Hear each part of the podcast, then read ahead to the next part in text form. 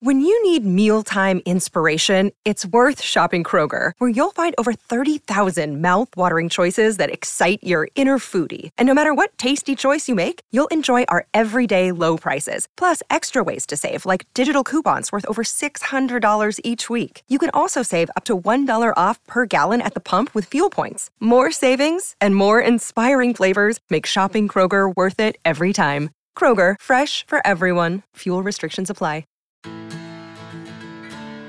I'm Wes Moss, and I am here to help a million people retire earlier while enjoying the adventure along the way.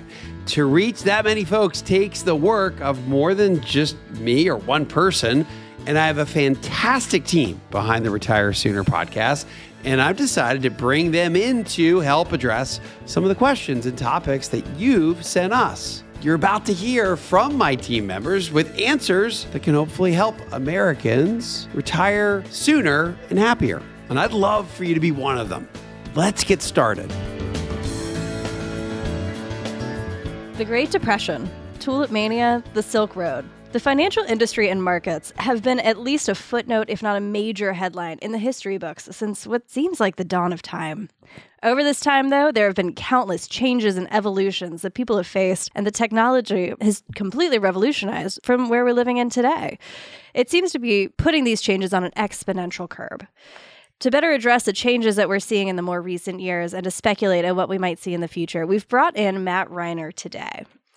Matt Reiner is a managing partner at the RIA's Capital Investment Advisors and Wela Strategies. He's also a founder of Benjamin, a technology company supporting RIAs. Those are registered investment advisory firms.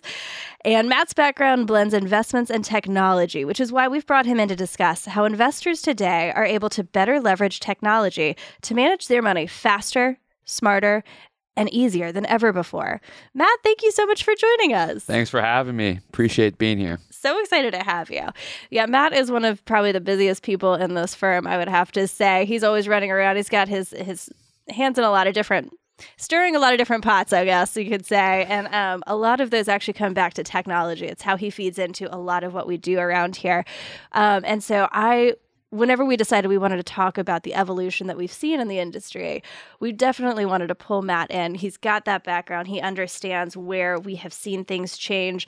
And obviously, you know, you can go back so far in time and see the difference that the financial industry has wrought on the world, but to see how people today are able to leverage that in such a much more powerful, much more simplistic way. It's truly incredible. So I'm I'm very excited to discuss this with yeah, you. Yeah, this is a passion of mine. So I uh, I always like talking technology and wealth management. I think that the two married together um, is something that is um, growing and changing the way that we all access information on finances and also are able to manage our money uh, going forward and hopefully to retire sooner. I love that. I mean, it's true. But but I tell you what, before we start talking about retiring sooner in the near future, let's let's back it up. It's time to get let's let's hit the history books real quick. I want to talk through how things have changed. Even just, you know, you can back it up to the tulip mania. I feel like everybody compares that right now what with like the crypto bubble that we've seen. Um, granted, I guess I don't know if you even call it a bubble right now because has it busted, or I guess it has busted and it's not busted. I don't. Where are we even? It's still growing. The bubble's still being blown up right now. Okay. Yeah, okay. it's okay. Still being blown up. Well, at some point, I'm gonna have to find somebody to talk with us about that because I still don't even understand it. But let's look at something a little bit more near term, right? As opposed to tulip mania. I feel like over the last 100 years, you know, it's it's 1920. It's definitely not 1921 right now. It- 1920. uh, let's hope it's not 1920. We've made some no. advancements since. just a few, just a few.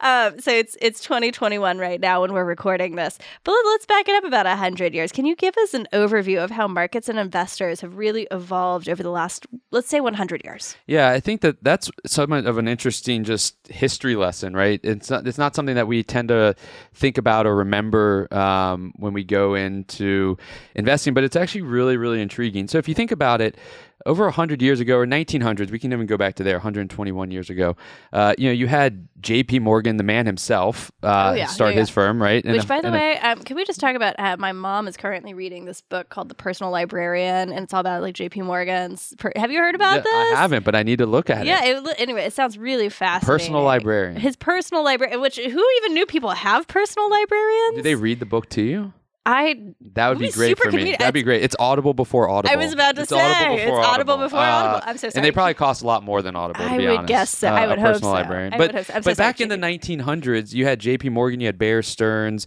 you had uh, D.H. Hutton or D.F. Hutton, um, and you had all these brokerage firms. And, and investing at that point, if you you know, for me, it'd be talking to my great grandparents.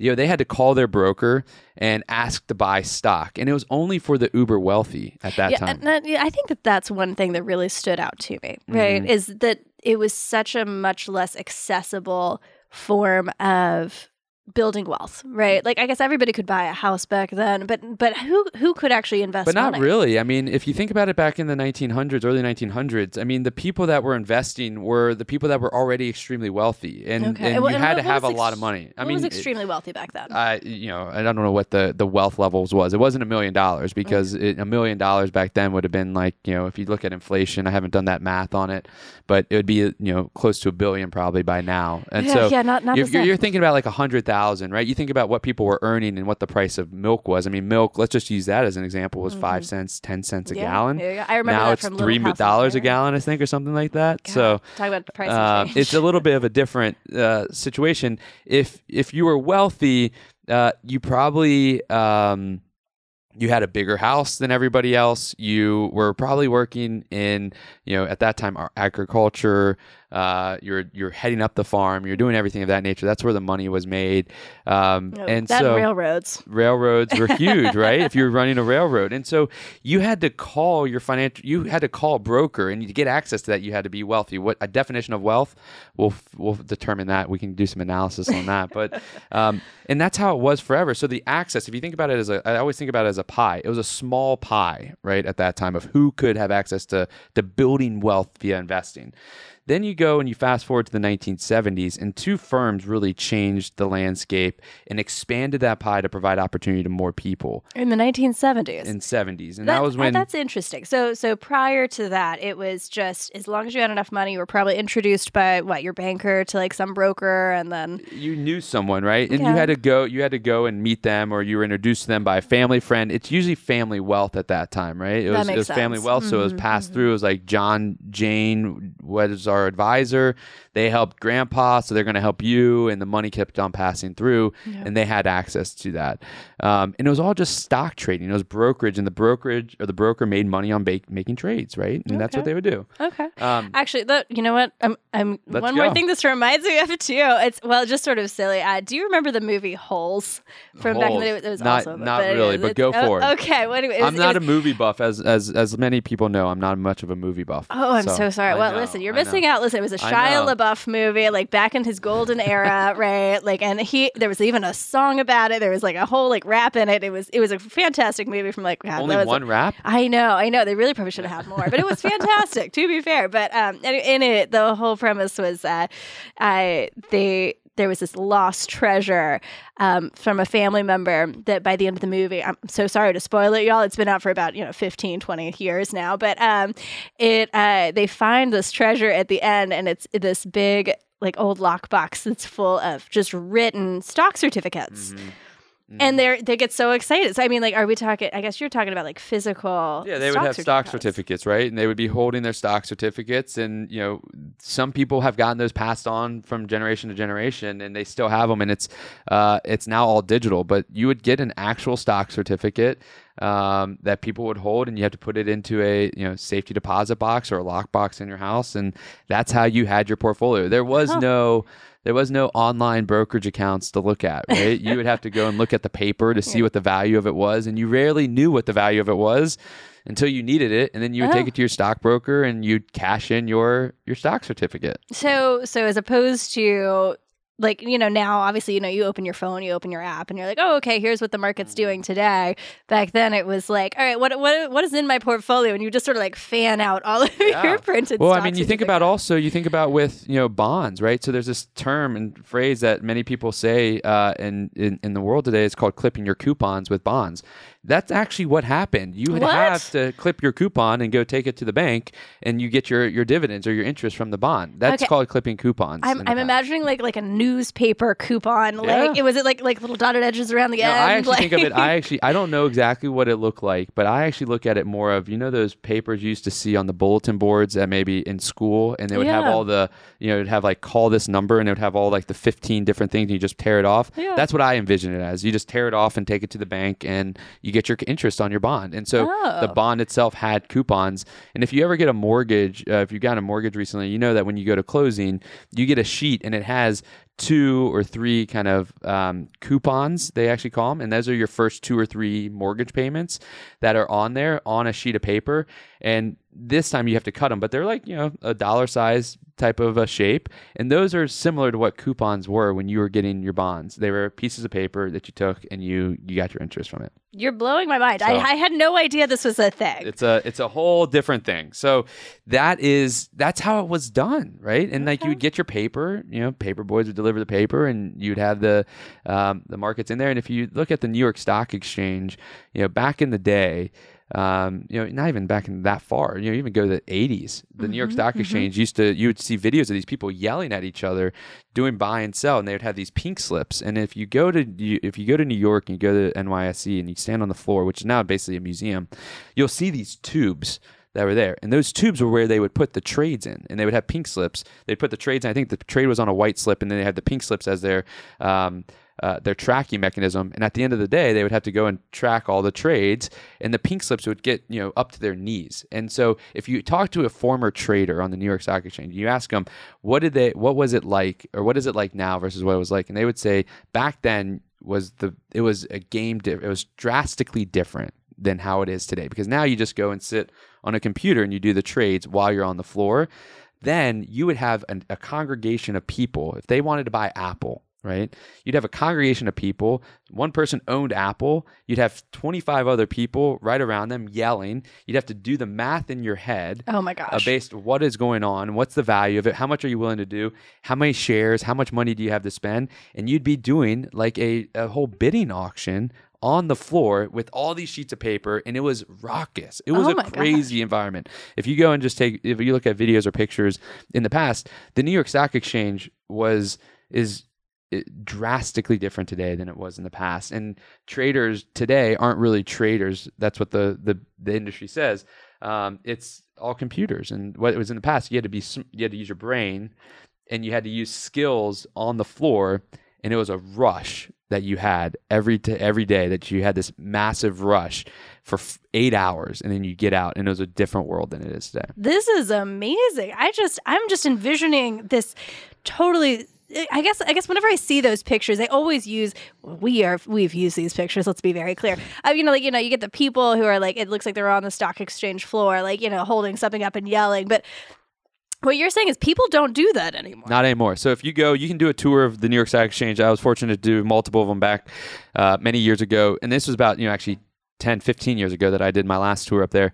Uh, my last tour. It sounds like I was going to you know going to military in the military. My last tour of duty. Um, but my my last tour of the New York Stock Exchange, and you know those guys were actually still using just pads, and they would just they don't even have to go to you know like if Lehman Brothers at the time before before they failed uh, was selling stock, you'd have to go to their post to buy stock from them. And so everybody would go over there uh, to their post. And now you can stay, like if you're JP Morgan and doing trading for JP Morgan, you just stay sitting and just do your trading on the floor. And that's it. It's not as crazy, not even close to what it was. That's so interesting. It's such a fun like visual to to imagine what that actually looked like. And I can only imagine how crazy that would have felt. I guess it almost sounds like you'd be like in a mosh pit for eight hours, Mm-hmm. right? Just trying to keep your head above water and, and doing math at the same time. It just sounds that's that's a different The world. CBOE, which is Chicago Board of Options Exchange in Chicago, is uh, was one of the last ones to be able to really have that type of mentality in there, and now it's all gone digital as well.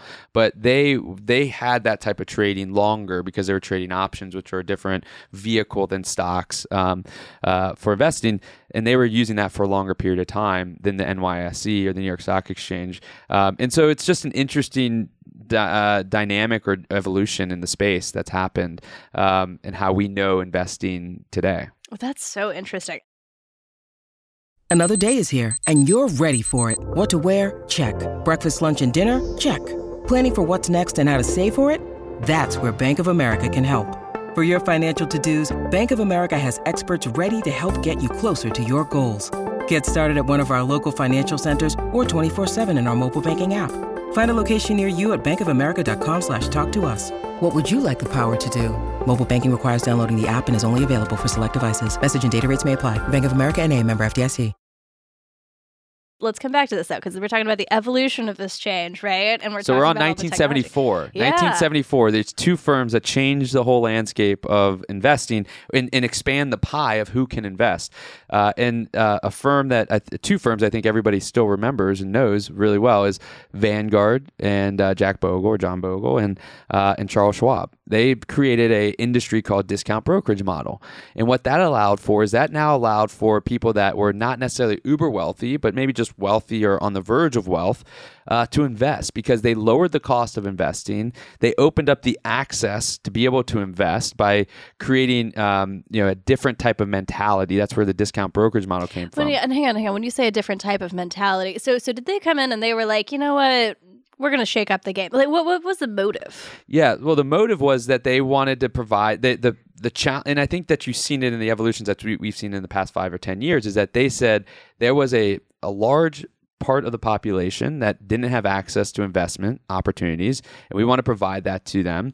And you know, with with John Vogel or John Bogle or Jack Bogle um, at Vanguard, he created the the index fund that said this is a new way of investing, right? This is a new opportunity of, a, of an opportunity to invest using the index fund as opposed to which was a, a basket of, of investments as opposed to just using a single stock investment. So you're able to get diversification, which meant that if you want to get diversification, let's just use an example. Let's just use the S&P 500, right? Okay. Back in the 1920s, if you wanted to get access and diversify your portfolio and have a very, you know, and get access to all 500 stocks in the S&P 500, then you would have to go buy each individual stock. So Apple was trading at $20 and Microsoft was trading at 30. You have to go buy I'm, I'm going to go ahead and just jump in here for uh, Holly, our compliance officer. We are not advertising anybody go and purchase these, and we are not saying that this is the price. Keep going. It's an example. It's an example. if you wanted to go buy the S&P 500, you have to go buy indiv- each individual stock back in the 1920s. When we started to get to the discount brokerage model and started to get to the index fund model, you now could go buy one index fund, you know, at a Vanguard, etc., and you would get access to all of those individual stocks. So it made the cost to investing and the amount of money that you needed to have to invest to get a diverse allocation less, which expanded the pie and the opportunity for more people now to be able to invest. And it was a different mentality in the sense that there it wasn't built on stuffiness. It was mm. built on inclusion, um, Okay. on bringing more people together, and that's what Vanguard and Schwab did, and that's what they they continue to do today, Yeah. and be a leader in that space. Yeah. Um, and so they expanded the pie, and uh, and that was in 72, 74 Wait, in that period. Let me ask you too. Do you know like what percentage of the population was invested prior to that versus like what they were able to leverage to? Also, so everybody knows, I'm putting Matt Reiner completely on the spot right here. Did not give him a heads up he was going to be all these stats question. that I needed to bring, I did not bring that. So I, I don't know what the the um the percentage of people that were there. I, I would say if I were if I were a betting man, I would bet that the people that were investing pre seventy four, pre Vanguard Schwab was probably only, you know, two to three percent of the of the entire population. Because there wasn't Wow. there wasn't an access to investing and Yeah. people didn't have the money to be able to invest. It was expensive Yeah. to invest. And Actually, again, wait, yeah. How much did it used to cost? Because this is one of those things. I think I've heard it before, and I think it blew my mind. So, so Well, let's just go to. I don't know what it cost in 1920, but let's just go 15 years ago, right? And this would, and that would be a good representation for the prior 20 years. Was to buy a mutual fund or to buy a stock. Uh, a mutual fund was costing about you know 50 to 75 dollars, and to buy a stock it was 20 dollars to Wait, buy and wait. sell So- a stock. So, so to buy and sell, like, so, so we're not even talking about like the cost of the individual stock itself, just for the the right, the the ability, the access to purchase Mm-hmm. that's how that's how brokerage firms made money was on the trade. So Ah. every time, so then that's why people had to make decisions, and that's why how investing has evolved over the years is that we had to be cautious of the cost to trade. So if we were just going to go buy you one share, for example, of uh, of of company ABC, then uh, and it costs maybe ten dollars a share. Well, it's not cost it's cost prohibitive for us to go and pay twenty dollars to buy a share of ten dollar stock because it's going to cost you thirty dollars to get a share of ten dollar stock. So you have to be careful of that. And also on the sell side, you don't want to be trading a lot. So that's how brokers made money was by trading. That twenty dollar commission was a was a, a, slug that they would make on their on their trade.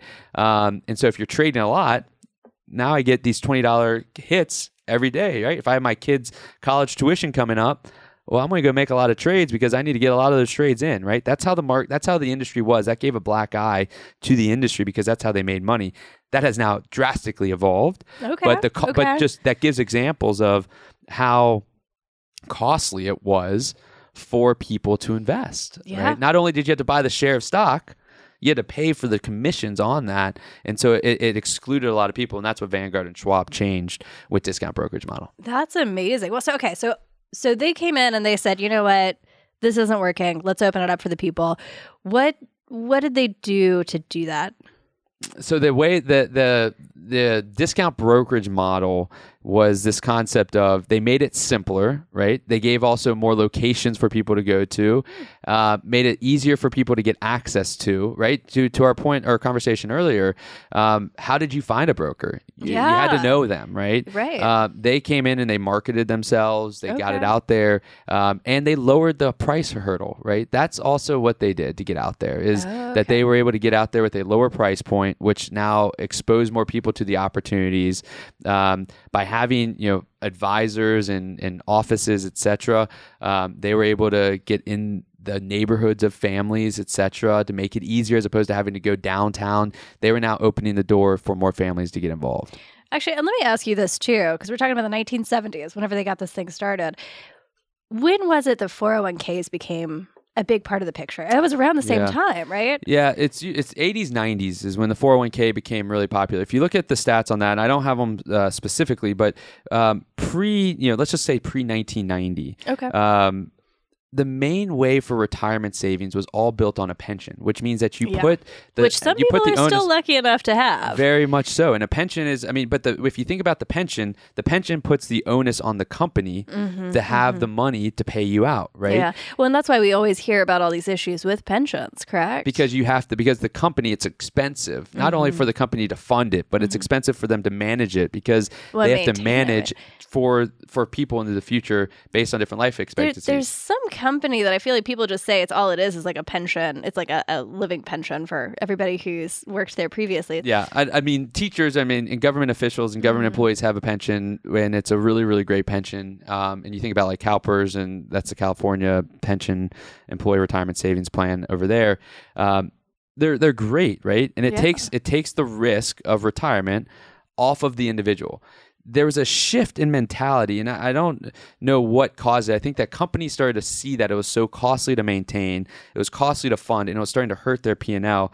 And there's this, and the, of course, there was legislation passed, which le- led to the 401k happening in the 80s and 90s. And companies started to say, well, you know what, we can still help people with retirement, but we can shift the burden and the risk for retirement savings from us and the cost from us to our employees and we can still help them with the match and everything of that nature. And it was a it was a drastic shift. And you know some people and we can this is a whole different topic. Some people can argue that you know that's led to people being having a tougher time in retirement because now people have to really understand investing and saving even if you have a 401k advisor and a great 401k plan the burden is on you to save. The burden is on you to ensure that it's consistent. And the burden is on you to make sure that you're investing in it to grow it over time. And uh, with a pension, there was no thinking. You just work for a company for 35 years and you're good, um, or 40 years. With a 401k, there is more onus on you. And it also could be the reason why people are changing jobs more frequently and not committed to a job because there's not this carrot at the end of the line. So bringing it back over to Schwab and Vanguard. So, Mm-hmm. all right, so it's 1974. They've just launched this, which I, again, I'm going to go ahead and make the argument that that might be why like people were more comfortable with the idea of the 401k. They'd been so exposed at that point to this idea of investing individually.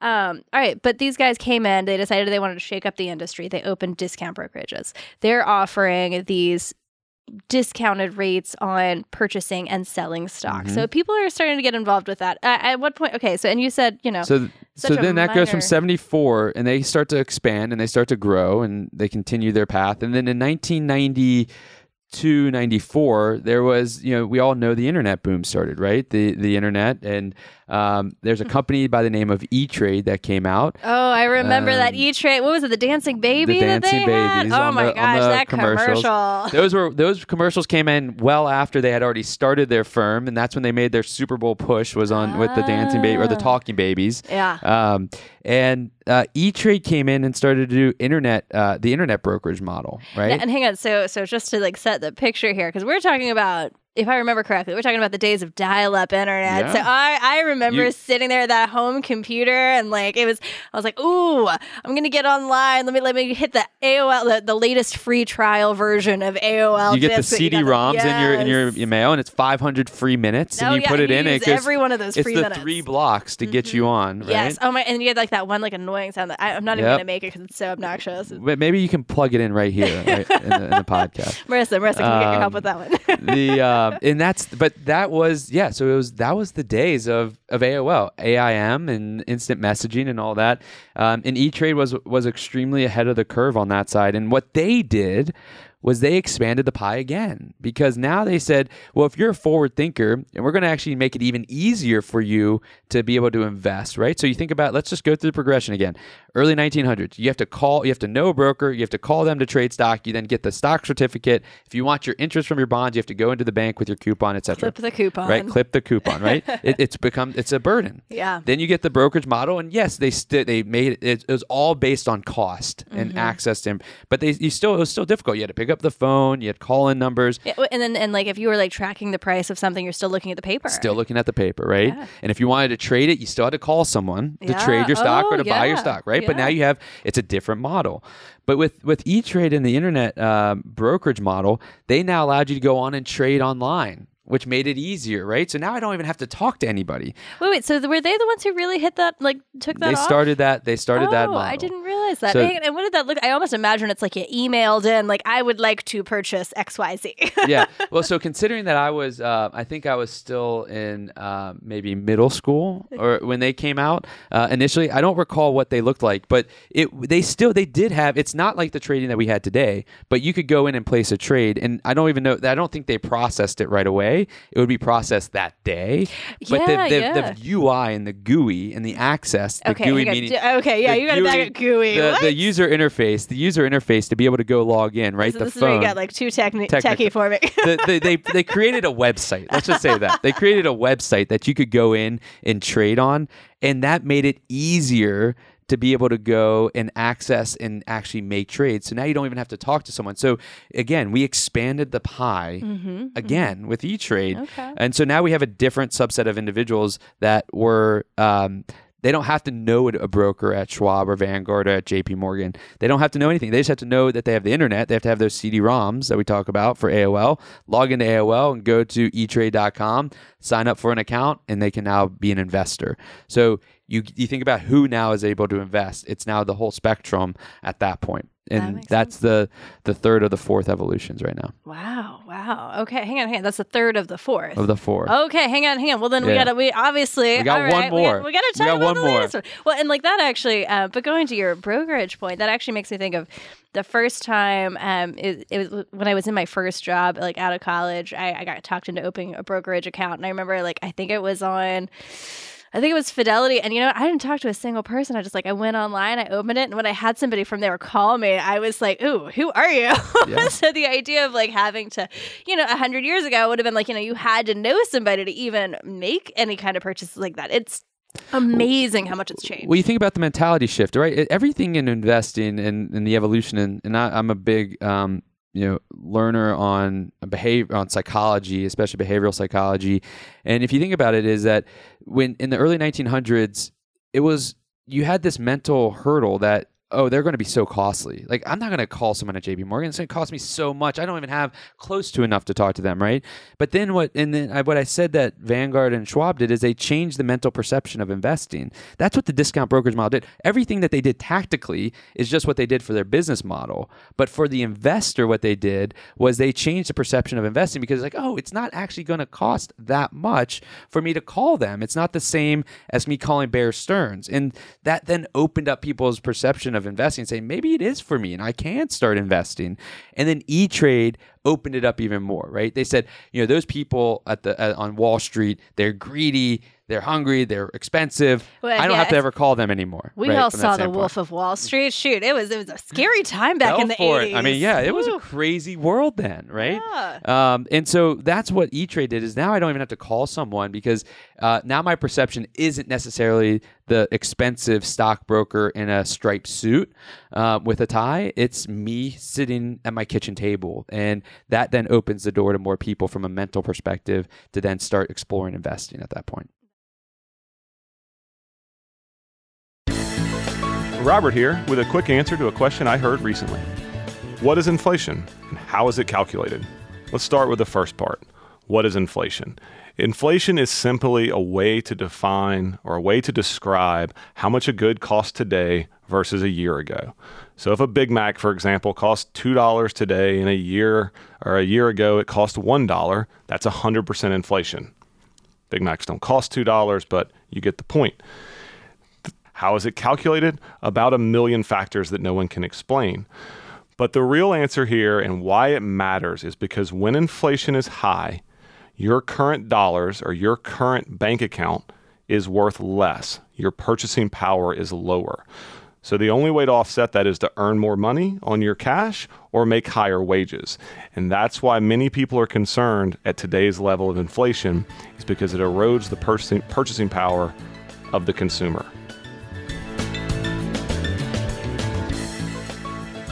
Let's talk about this fourth turn. So the fourth, so that was in 1990. Let's call it 92, 94, right? Right before the Braves win the World Series uh, in '95, and then you come the only back. way we measure time. That's how we measure time in, in, in year in 26 and, and decades or in uh, quarter of centuries.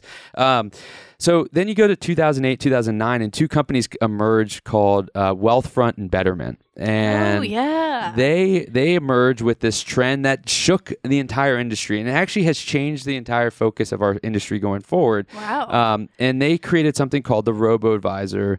Um, the, the Robo Advisor. That's what they created. And That- I'm not gonna lie, that sounds a little scary, but also cool. it's cool and can be scary. And, and don't think of Robo as being like, it, it does sound futuristic, but really what it was doing was taking this idea of um, saying, all right, you can trade online, right? That's what E Trade did. Um, you still needed it, you still needed in that time to have someone to call to be able to get a, an allocation or to blend the portfolio to build an entire portfolio. What Wealthfront Betterment did is they created long-term holding investment allocations from your phone. oh. Right after the iPhone came out, remember the iPhone came out in I think 07, 08. Mhm, mhm. Um, then they had apps and they had now these websites and they made it easy for you to open up an account because even with E-Trade, even with Schwab, even with Vanguard, it was still a burden. It was it was just a clunky experience to open an account. And Wealthfront and Betterment said, "Well, we're going to make it even simpler." For all these people that came and lived in the internet boom, we're going to make it so simple to open an account, to fund money. And then you know what we're going to do? We're actually going to build you a portfolio of 5, 10, 15 investments, and we're going to trade it based off of all the data that's in the internet these days. And you don't have to do anything. You just put money in, you can look at it, you can put money in, open accounts very easily, and we're going to just trade it on uh, automatically, on autopilot. And it all stemmed from, if you think about the So- evolution and is that is that where the advisor part of it comes from? the the robo yes because they are that's good yes the robo advisor the advisor aspect is that they are doing automatic advising on your portfolio Okay. So based so, on based on you right? So you answer like a questionnaire. It's like Okay. do you you know what hap- what, hap- what how would you feel if the market fell 10% you're like i would go crazy. How would you feel if it was up 10% i wouldn't care. Based on all those numbers they created an algorithm to determine well based on what you said this is the investment allocation we want to provide. And that's what an advisor had done in the past for many people and now you were able to do it on your on your phone not that time it was probably right before they came out with their Mm-hmm. app but in front of your computer right there Well, that just makes me think of going back to my story of like the first uh, again fresh out of college i um you know opened a brokerage account and I, I didn't think to talk to anybody and i was oh god i was going off of a hot stock tip that my brother-in-law had given me at the time and um how'd that work out? It's uh, funny enough i lost money. It's the weirdest thing. Go Shocker. figure i know i know. Um but you know the idea of actually doing like a balanced portfolio was so far from my mind. So what you're saying is that you know as opposed to you know from then it was like i, I was just like well i'm just going to open this up and see what happens. This actually gives people access to have immediately like you know somebody jumping in. It's almost it's kind of a nice stepping stone i guess probably for people from like you know like where i was to like you know like maybe where um you know you're getting a little bit of help. And i guess it's probably just it's interesting though. So you know you say robo advisor. Let me ask you because like that seems like you know you're, you've got somebody helping you actually allocate the portfolio for what you want what do you get like do you have somebody sit down with you and like what happens what happens when there's a bad day in the market what happens when there's a really great day in the market do you do you get like somebody who like reaches out to you Yeah, I think that there's there's two points I want to talk on. One that you said when you opened your brokerage account, you still had there was a, a another effort you had to make. You had to go figure out what to buy, right? And that's where people then there was a there was a kind of a gap, right? A lot of people would open a brokerage account, they wouldn't necessarily know what to buy, or they would go buy that hot stock and they would lose money and then they'd lose interest in investing. And that was really a problem that Wealthfront and Betterment were trying to solve for was let's open the account and get you invested and keep you invested going forward. And and there was no human involved, right? That was the whole point of the of what they created. It was all based off of an algorithm or a uh, a, formula based on how you answered certain questions and then they were able to use because there has been so much research on investing and on behavioral psychology and on how people act and what they need and every and how old they are and how long they have and what does the market do over periods of time there was so much data that they funneled that data in and they trained a computer because advancements in technology allowed for that. We went from 1990s when the internet came to then email to then the iPhone to now you had this powerful computer that can crunch data very quickly and analyze your responses to questions and provide you something that's personalized quicker. Now, it was a another tool and people thought it was going to change investing forever and, and replace the human financial advisor and and we've seen that that hasn't happened but what it did do, again, the whole theme of this this kind of timeline is it advan- it, it expanded the pie of who could access investment management. Okay. Was these people that you know what I don't want to talk to a human. I don't want to. Um, I don't want to have to have it be costly, but I want to start investing. I want it to be easy. This now allowed them to do it. It was very simple. It was passive and it was low cost. Passive meaning that it was just buy and hold, and it was very low cost. And that's what it did for the the, the kind of the investment world. So, so let me get this straight. We're going to back this up. We're going to back this all the way up, right? So, a 100 years ago, a 100 years ago, people were investing, you know, because they they had access if they had enough money and they knew somebody. Mm-hmm. And then in the 70s, the pie expanded.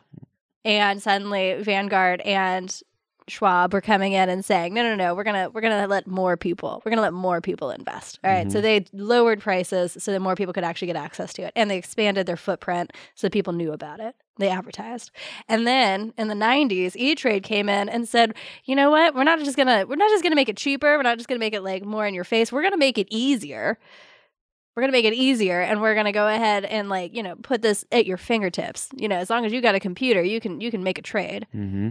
And then and then this fourth turn this fourth turn with with wealthfront and betterment you're saying they said listen you might be able to make the trade but now we're going to help you make it smarter. Hmm Yeah, that's a good uh, anal- or summation of the of the timeline. And what I think that is really interesting, those first three points was all hinged on making trading individual investments easier, right, and more accessible.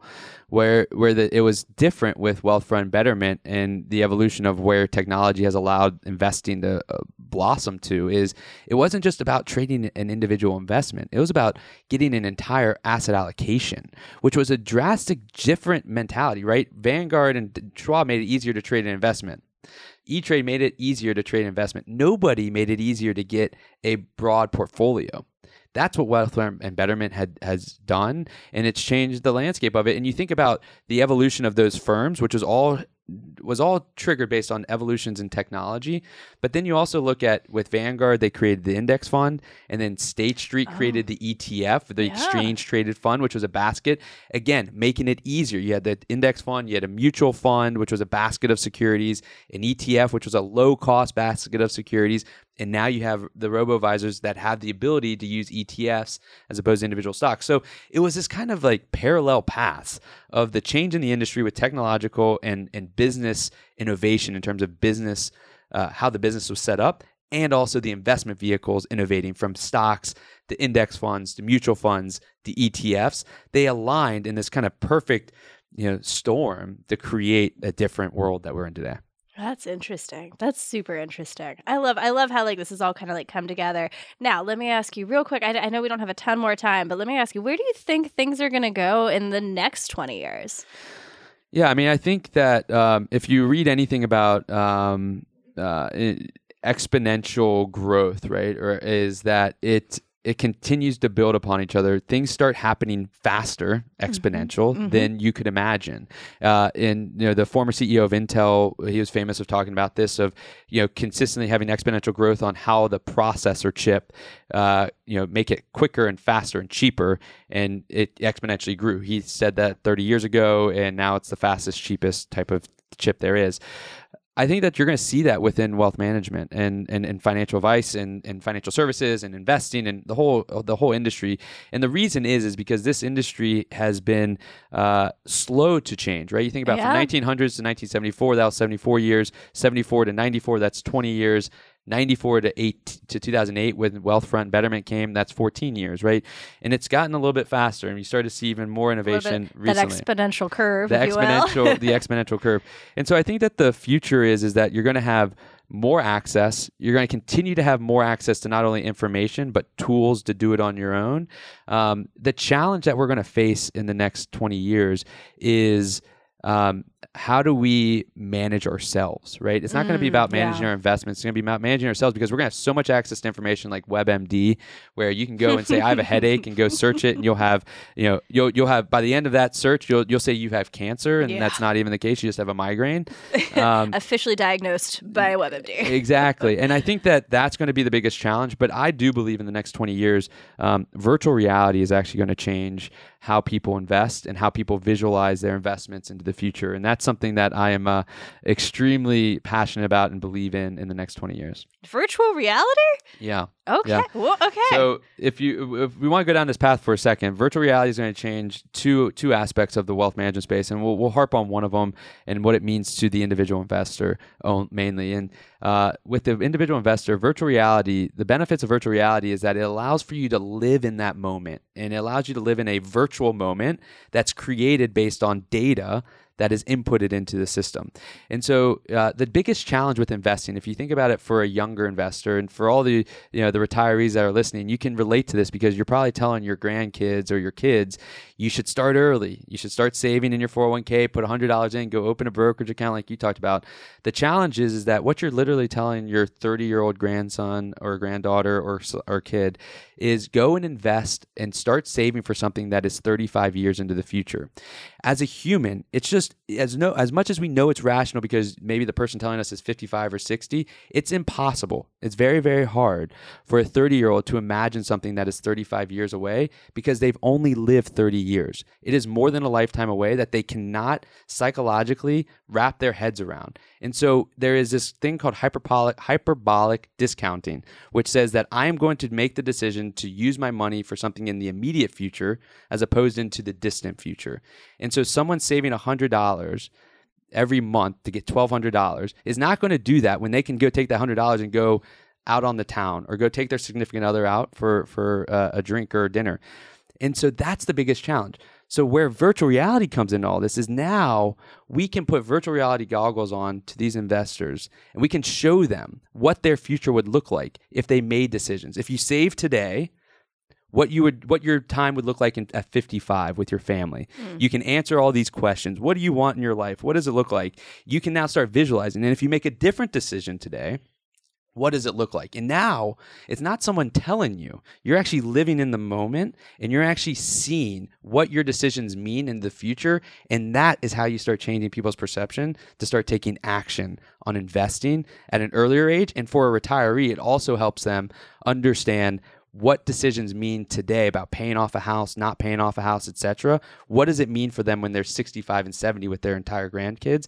And you can start putting pictures of individual family members in that so it becomes more and more real and it now creates people to make more intelligent decisions into the future. That makes sense. That makes a lot of sense. That's really cool. Now, I will say, I am also imagining using this VR technology to look into the future for some other things, like what does my life look like when I get a cat, when or a second cat, I should probably say. I don't know. I think that there's a lot of things there, but that's, that's when you have a kid, you can put it into the future. You can have you and your your significant other on you know virtual reality goggles and you know seeing what it means when you have kids and seeing that you have to wake up at you know 12 Ugh. in the morning, you know, Ugh, one in the morning, right? uh, to go feed, and then what that means when they can't burp, and you're still up at two thirty, and then wake up for work, right? We can do all that in virtual reality, but for investing, I think what it does is it makes us a, a, a more intelligent, uh, more financially literate um, uh, country, to be honest, into the future because it allows us to visualize it as opposed to just being told it by other people. That makes a lot of sense. That makes a lot of sense. Now, hang on. On the note of financial literacy, I do want to ask you one more question. I hear that you have got a new book that's out. I do. Uh, so I'm a, I, I have a passion to write, and I have a passion to make financial and invest financial markets and investing more fun. Okay, that's awesome. Um, And I have a passion for this entire industry. And so we created a book called Dr. Cole Cash We'll See You Now. It is a, a business fable. So uh, it's a made up story, but based on real facts and data. Uh, and so it is a it's a fun, lighthearted read about the psychology that goes into investing. Dr. Cole Cash is a uh, psychologist for financial advisors. And so it's a book that goes through different cases of financial advisors going and talking to him uh, about their challenges. But for anybody that's out there that is interested in this industry, it's a great read to see how our industry has evolved and where the financial or where the behavioral and psychological hurdles lie for investors to start making decisions because we all are irrational humans, and that's what Dr. Cash shares. Um, and we need some rational thinking to help us overcome our irrationality, both of our upbringing and our emotions that drive our financial decisions. So, Dr. Cole Cash, it's a four set series. Uh, volume one is out. Uh, volume two is out for pre-order at the end of 2021, um, and it's just a fun read. It's 80 pages of quick read. Uh, I can't read much longer than that, so I write uh, in the same way I read. But uh, I it's a fun that. book. I love it. And, and where can we find that? You can find it on Amazon, uh, of course, where all books are sold. Uh, books the are Amazon sold. bookstore uh, is the best place to go and find it. Perfect, perfect. Well, listen, as part of the Retire Sooner Network, we know that life is about more than just money. So I've got to ask you, what is something that has made you happy recently? Yeah, I think there's, uh, you know, not only is the book one of them, but there's two other ones that come to mind. First and foremost, having a, uh, a new daughter enter our family on November 3rd was a amazing day. So that's our second child. We have a two and a half year old and then uh, now a, uh, uh, a young a youngin at home, a boy and a girl. So that's uh, really exciting for our family. Um, and then on the, uh, you know, a little bit more lighthearted note, I mean, come on, we talked about it earlier in the podcast, uh, but um, the Braves winning the World Series uh, the our, night our podcast before. listeners, our podcast listeners are seriously going to all just be like, these people only care about the Braves. the night before. But here's the thing: it was the night before my daughter was born. Oh, so basically, I okay, up and I stay up and I watch the Braves win a World Series, the first time in 26 years, and then I get to go into the hospital and deliver my daughter, and I sit in the hospital room with my daughter and my wife. And I get to watch all of the post game live coverage for two days about the Braves. I mean, it was just an amazing. My daughter is already, uh, you know, really high on my list of kids that I enjoy. She's tied with my youngest one, so uh, I gotta yeah, be yeah, care- your- I gotta be daughter- careful because this stuff lives on the internet forever. so. Forever. Yeah, no, no, no. Yeah, your daughter Bravis. Uh, Yeah. Yeah. Bravis Championas. Atlanta Braves is her middle name is Braves. Yeah. That's awesome. That's awesome. Oh, both wonderful things. I'm going to lean towards the daughter for that one, but also the Braves. Well, listen, thank you so much for joining us. This was really interesting. I love digging into all this history and really looking to see, you know, where we've seen the industry change and grow. Yeah. Well, I appreciate you having me on. I love what you're you're doing here, and uh, anytime I can help, Awesome. Thank you. thank you. Hey, y'all, this is Mallory with the Retire Sooner team. Please be sure to rate and subscribe to this podcast and share it with a friend. If you have any questions, you can find us at wesmoss.com. That's W E S M O S S.com. You can also follow us on Instagram and YouTube. You'll find us under the handle Retire Sooner Podcast. And now for our show's disclosure. This podcast is provided to you as a resource for informational purposes only and is not to be viewed as investment advice or recommendations. This information is being presented without consideration of the investment objectives, risk tolerance, or financial circumstances of any specific investor and might not be suitable for all investors. It is not intended to and should not form a primary basis for any investment decision that you may make. Always consult your own legal, tax, or investment advisor before making any investment or financial planning considerations. Please refer to the full disclosure in the podcast description for any additional information.